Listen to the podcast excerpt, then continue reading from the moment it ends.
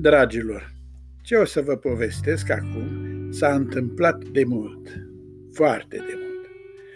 Era într-o primăvară frumoasă și caldă. Pădurea începuse să înverzească. Toate pajiștile erau pline de flori și iarbă. Păsările cerului cântau.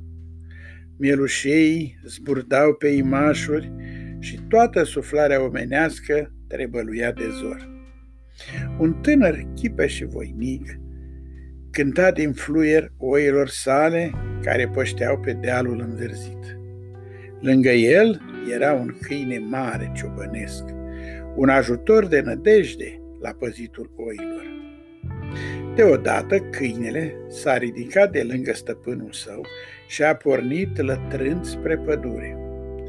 Văzându-l cum se agită, flăcăul porni după el spre pădure și când ajunse în pădure, ce să vezi? Undita mai zmeul cu șapte capete ducea în brațe o fată pe care o răpise.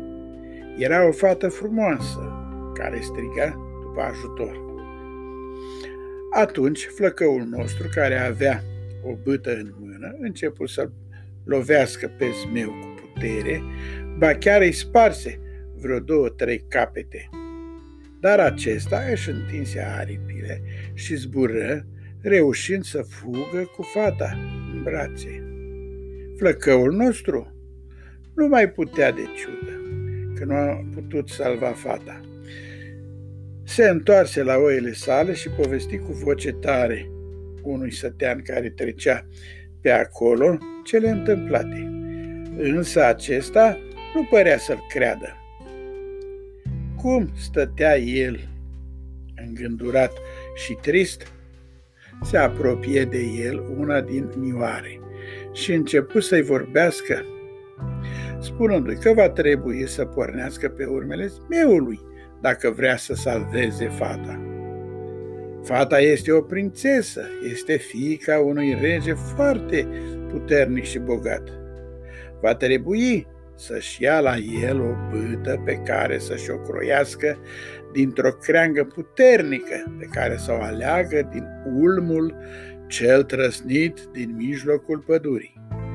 Dar să nu plece la drum fără iarba fiarelor, care îl va ajuta să descuie orice încuietoare și să desfacă orice fericătură.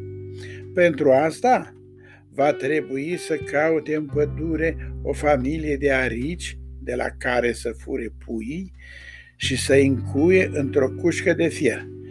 Astfel aricioaica va căuta iarba fiarelor pentru că numai ea o cunoaște și va veni să deschidă cu ea lacătul și să-și elibereze puișorii.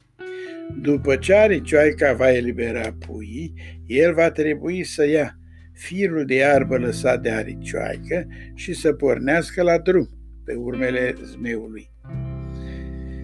Voinicul a făcut întocmai cum l-a povățuit oița lui și s-a pornit în căutarea zmeului pentru a salva fata. Mergând el cale lungă, zile în șir, ajunse la castelul zmeului care era bine păzit de niște zmei mai mici, pe care îi doborâ cu băta lui. Când să intre în castel, ușa era încuiată. Atunci scoase iarba fiarelor, atinse încuietoarea și numai decât ușa se deschise. Și el intră.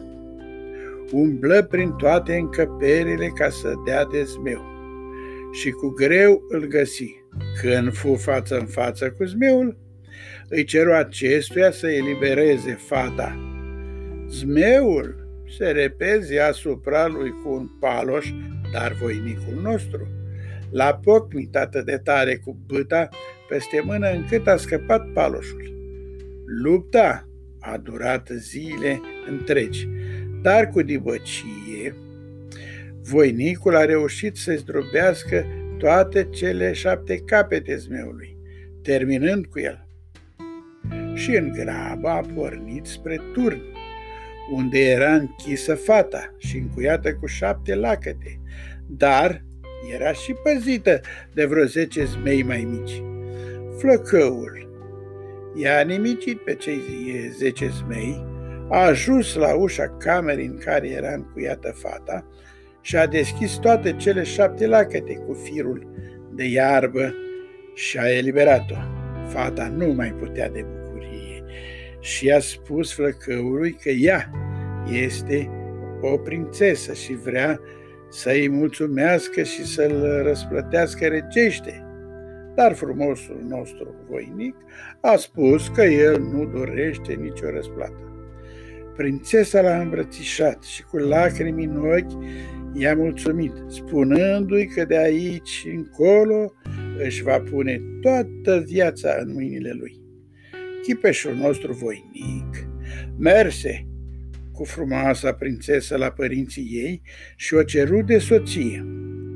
Au făcut o nuntă regească, mare și frumoasă. Iar tânărul nostru a ajuns rege, fiind blând și bun, era iubit de toată lumea. El și soția lui erau fericiți. Aveau mulți copii și au trăit liniștiți în fericire până la adânci bătrâneți. Cam asta a fost tot. La revedere!